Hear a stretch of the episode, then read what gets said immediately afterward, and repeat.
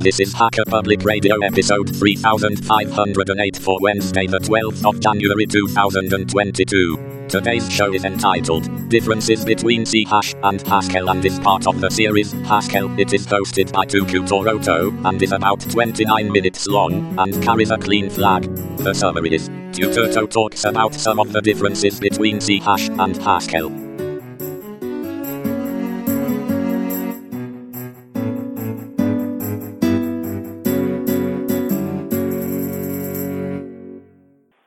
Hello and welcome. This is Tuula Turto and you're listening to Hacker Public Radio. Today's episode is about differences between C Sharp and the Haskell. So, some time ago I was prompted to make an episode about the differences between the Haskell and C Sharp. I'm probably going to omit a lot of things accidentally. Uh, I write C Sharp as a day job and think of it Haskell as a night job. So the, uh, let's get started the two languages have pretty different origin. C Sharp was designed to be a practical language for real world problems. When they made the made the language, they were thinking of how people could how how people could use this to make useful programs that solve re- real real life problems. Haskell, on the other hand, was designed to be a language for programming language research. So the at the time when the when the Haskell was sort of invented, there were uh, researchers who everybody everybody like you everybody doing programming language research were writing their own languages, and the, that was hindering the research. So they formed a committee that uh, designed a language that uh, that uh, people could use to do the research, so that the sharing the uh, results of the research and collaboration will be easier. So there's the Haskell, and then there's a whole bunch of extensions. So, uh, like you have the core languages, and then you then you can enable all kinds of various things.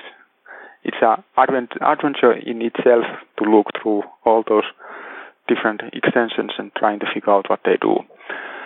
And sometimes learning new things in the Haskell is like reading a bunch of math and computer science papers because that's what it really is. Okay, so the different main paradigm. So C Sharp is mainly object object oriented. So they use objects that encapsulate the data and methods that modify that data. They are tightly bundled together. And data and met methods are defined usually together. And if you if you uh, class has an interface, it's defined. The uh, the interface is defined somewhere else. But if your class implements that interface, it is uh, specified and defined at the same time as you are implementing the rest of your class. So they are really tightly tightly packed together. There's a system called extension methods that you can use to add new methods for existing data. But these are these are not used that much. And the subtyping is norm. Every every every object in the C sharp inherits, if nothing else, then object. And often often designers uh, create object hierarchies. The classical example that there's an animal and then there's a dog that is an animal and cat that is an animal. So they form a hierarchy. Uh, Haskell is purely functional, so data and functions, and um, data and functions are not tightly packed together. So you define data in one place and functions that modify or use that data in another, another place. And if you want to have two two sets of two different types of data that share something some that you can perform similar operations like you would like to call a function with the same name over two two different types of data you use type classes to create that. So the and those type class instances are defined somewhere else than where your data is defined, or they can be defined somewhere else where your data is defined, so that the data and the functions aren't that tightly coupled in Haskell. Uh,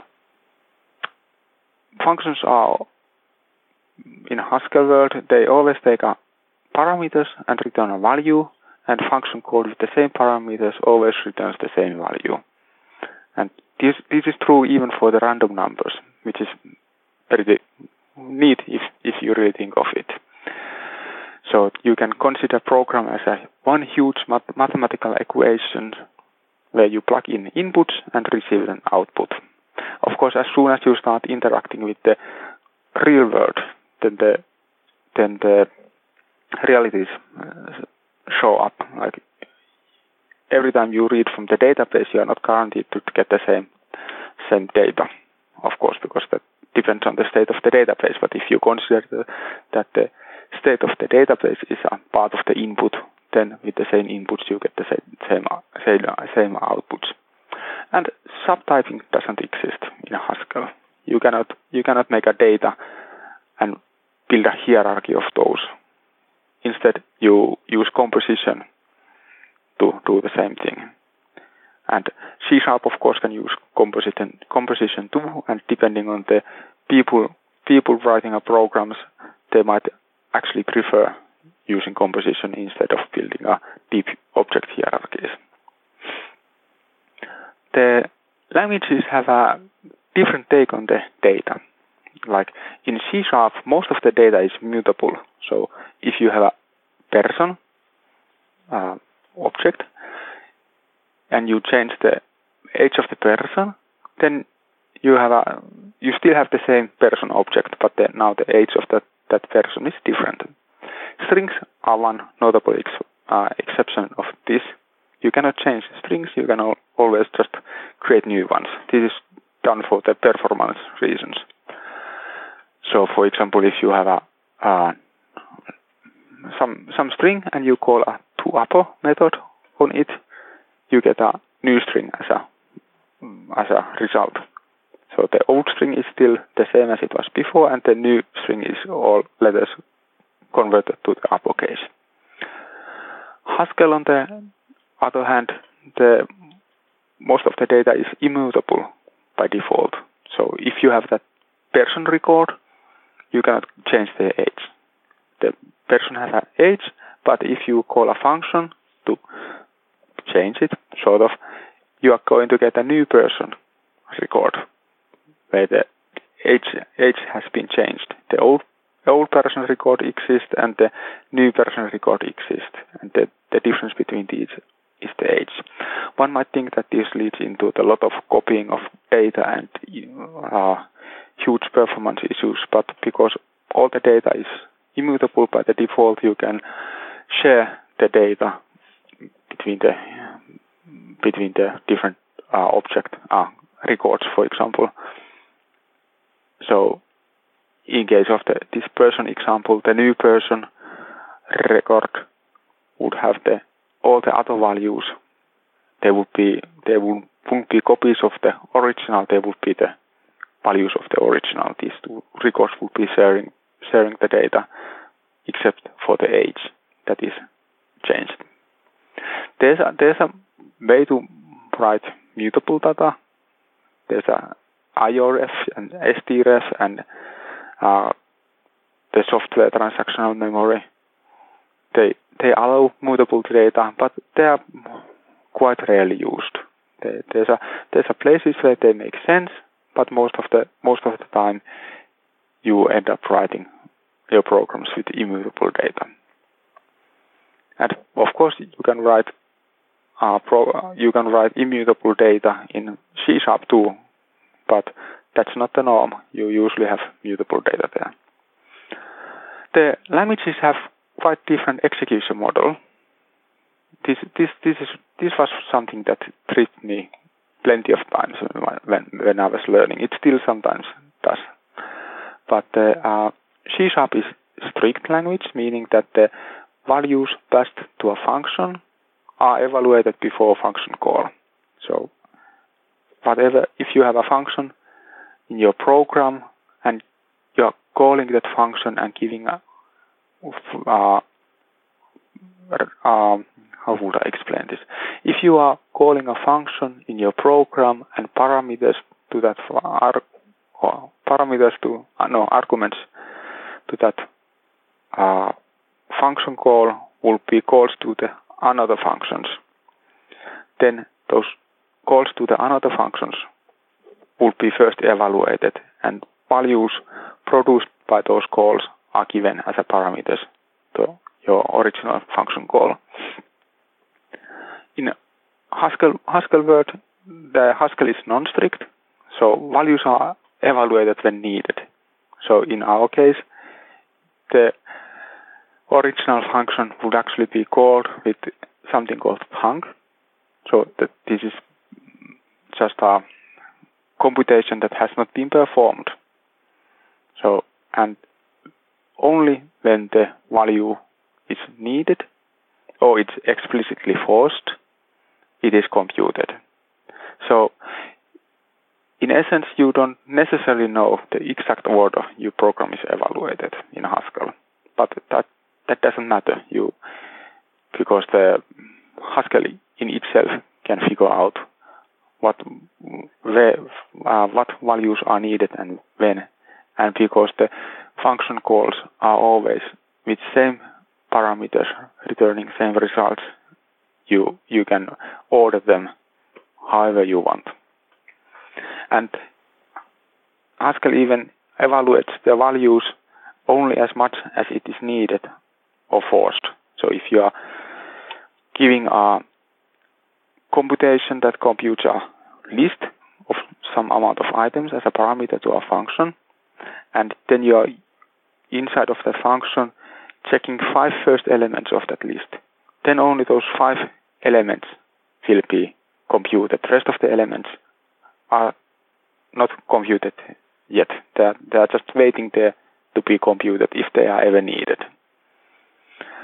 And this means that you can you can have uh, infinitely large, large, large data structures if you want to, as long as you don't evaluate them completely. Like uh, if you write a open bracket one dot dot five close bracket, that that is a list with numbers from one to five. But if you omit the upper range, you get a list that has all the numbers starting from the one, one, two, three, four, and so on. And you can pass that around in the code base. You can even say to that list of all numbers that let's multiply all of your values by 2, and then you have a list of all numbers multiplied by the 2. And that's nothing strange in the Haskell. And then at some point when you say that, okay, I need let's print on, on screen five first elements of this list. At that point, Haskell will evaluate those computations and you get the five first elements printed on the screen. However, if you say that, let's take the, uh, I want to know how many numbers there are, then the Haskell will start evaluating the list, computing the values, co- counting the numbers, and, and keep keeping going until it runs out of memory.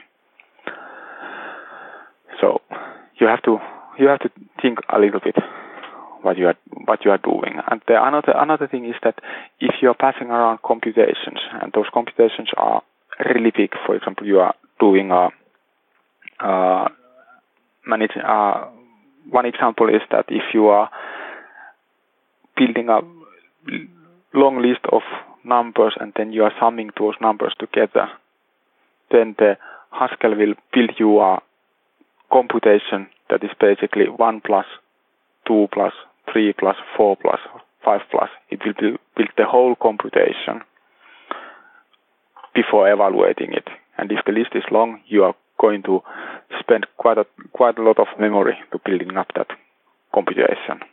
So in Haskell there's a term called space leaked where where you have a, a fault or logical error in your application that causes it to use a huge amount of memory.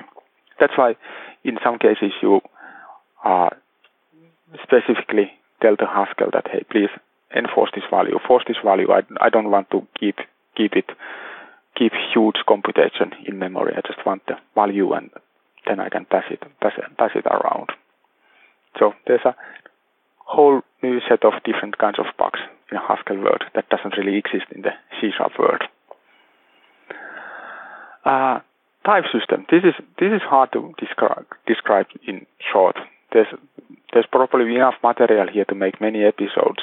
Like this is this is really this is really fascinating, and this is really complex thing if you start to. At, at least I feel it that it's very com- complex thing if you start weeding out all the little details. But I'll try. I'll try. We can cover the very basics.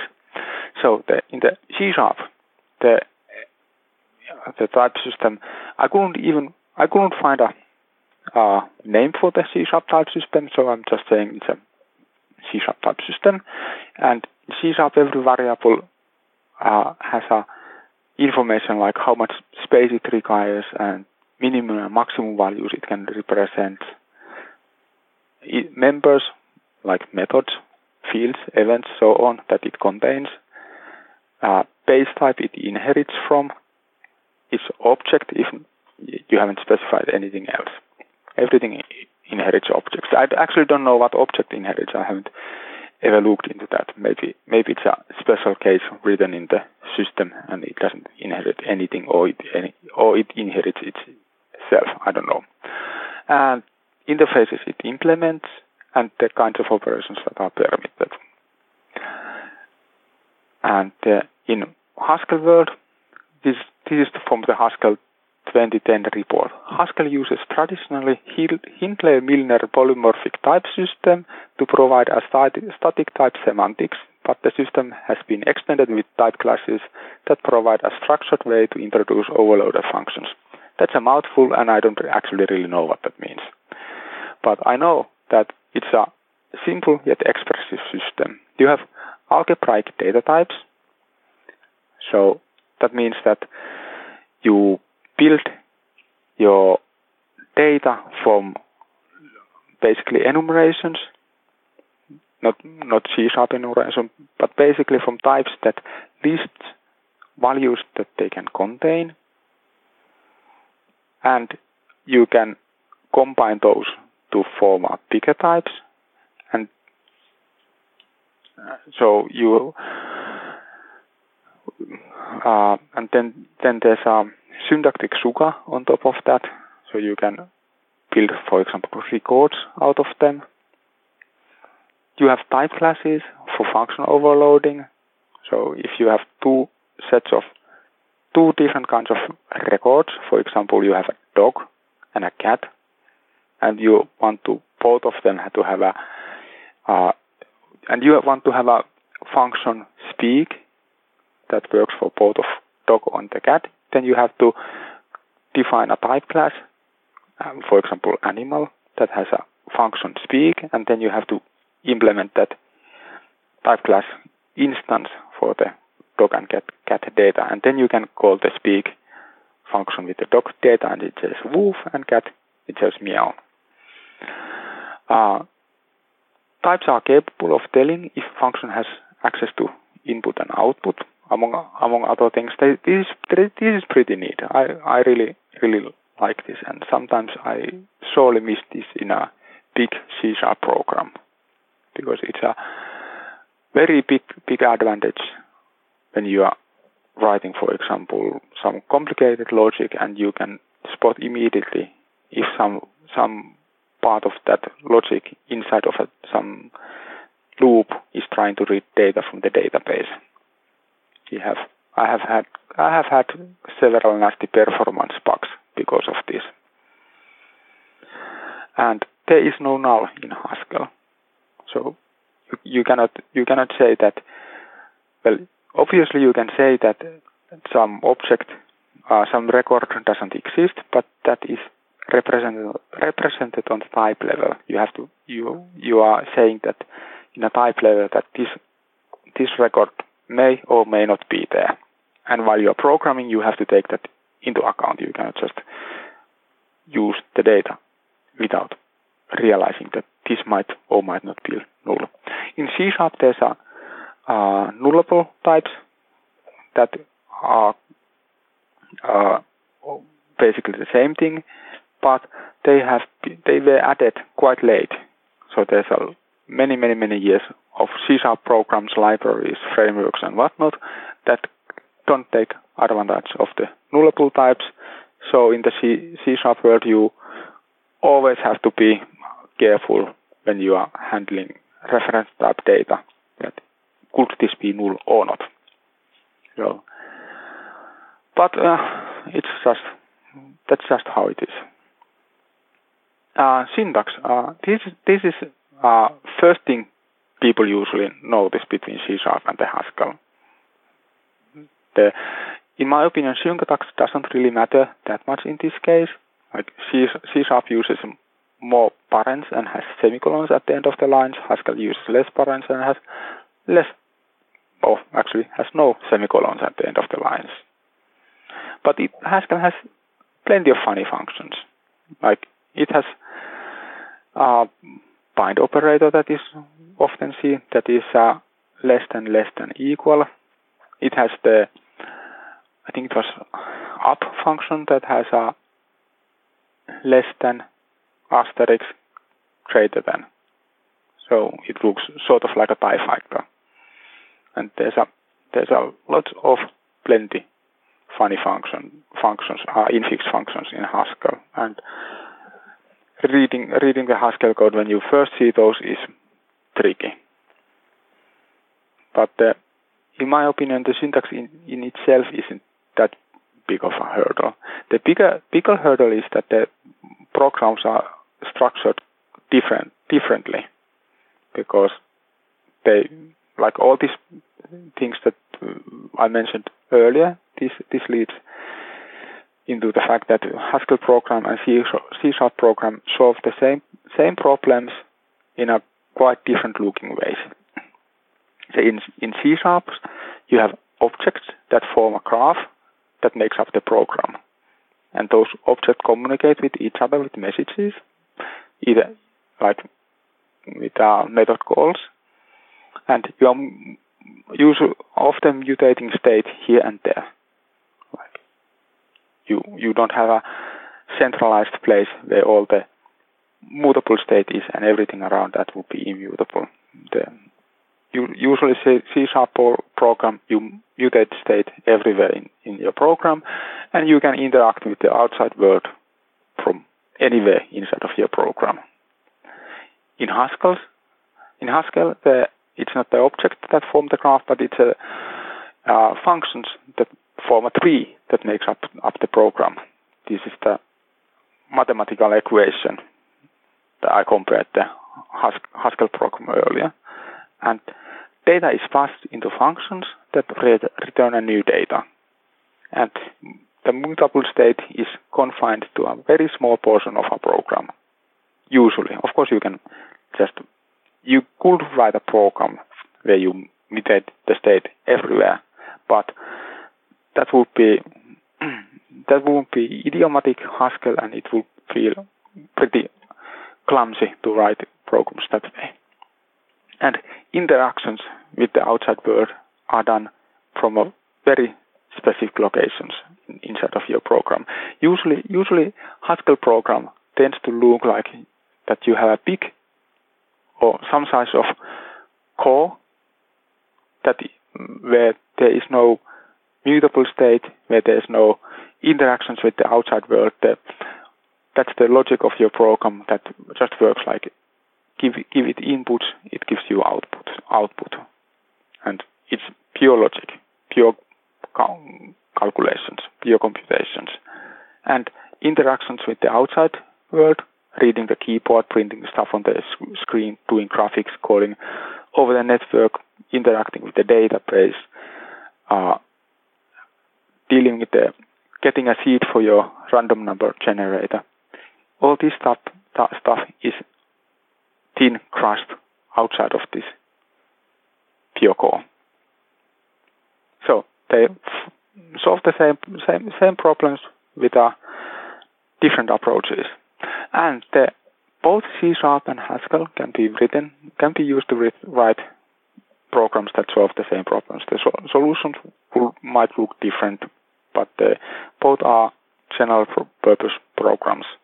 There's a lot of people who use Haskell for the for writing production business software, and I, imagine that there's a lot of people who use C Sharp to do research. And these languages are borrowing features from each other. I don't I don't know how much Haskell has borrowed from the C Sharp. I would imagine that there's something that that it has borrowed from there, and C, C Sharp definitely has borrowed things from the Haskell. That that's how the uh, programs programming languages evolve anyway, and that's the point of the doing the research. So you get the well, that's one one point of the doing the research that you get the new features and new ideas that you can take into use in other languages if you deem that they are useful there. And I think it was the Simon Peyton Jones who said that the, one of the researchers who did a lot of lot of work with the Haskell uh, said that the that the Haskell and C Sharp started as a opposite opposite kinds of languages. So C Sharp was very uh, uh, dirty or pragmatic language that you could use that you could use to get stuff done. And she and the Haskell on the other hand was very pure and useless language. In the in the beginning, the even printing on the screen didn't exist on the Haskell. I have been told, and slowly they have been moving towards each other. So Haskell has been grown more more uh, practical, and C Sharp has gained some features from the Haskell. And I I like both languages. Personally, I prefer doing my home homework like the my hobbies in Haskell. I I just enjoy it more. But at the work, C Sharp works really really well. I don't think that if we, if we were doing what we are doing with the Haskell, that it would be that much fun anymore anyway, because the you have to remember that the uh, usually at the when you are coding for for for the somebody else that somebody else is going to say that I want these kind of features, I want this thing to work like this, and you have this much of time to do that for me. So there's a whole lot of constraints that doesn't exist when you are coding as a hobby, because as a hobby coder you can just take as much time as you want to do something tiny little insignificant thing you can just you can rewrite the whole code base if you feel like it and nobody's going to say anything about that. There's two two complete different approaches to the programming. And i believe that that that might be the part why i like haskell as a as a hobby program because i can take a lot of time to figure out the, for example, type level puzzles. Like sometimes, sometimes the Haskell feels like uh, sort of like a puzzle puzzle to me. Like there's a, this problem, and then I'm just trying to find a pieces that fit together and build the build a beautiful picture out of that that stuff. But that is just because I have plenty of time to do that at home. Anyway, I'm starting to ramble here. Uh, that's that's the episode. So thanks for listening. If you have any questions or comments, you can reach me via email or Fediverse, where I'm tuturto at tech.lgbt, or even better, you could record your own Hacker Public Radio episode. Ad Astra.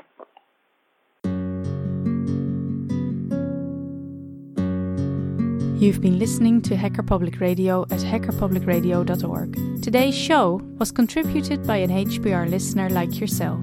If you ever thought of recording a podcast, then click on our contribute link to find out how easy it really is. Hosting for HPR is kindly provided by anhonesthost.com the Internet Archive, and rsync.net. Unless otherwise stated, today's show is released under a Creative Commons Attribution Share Alike 3.0 license.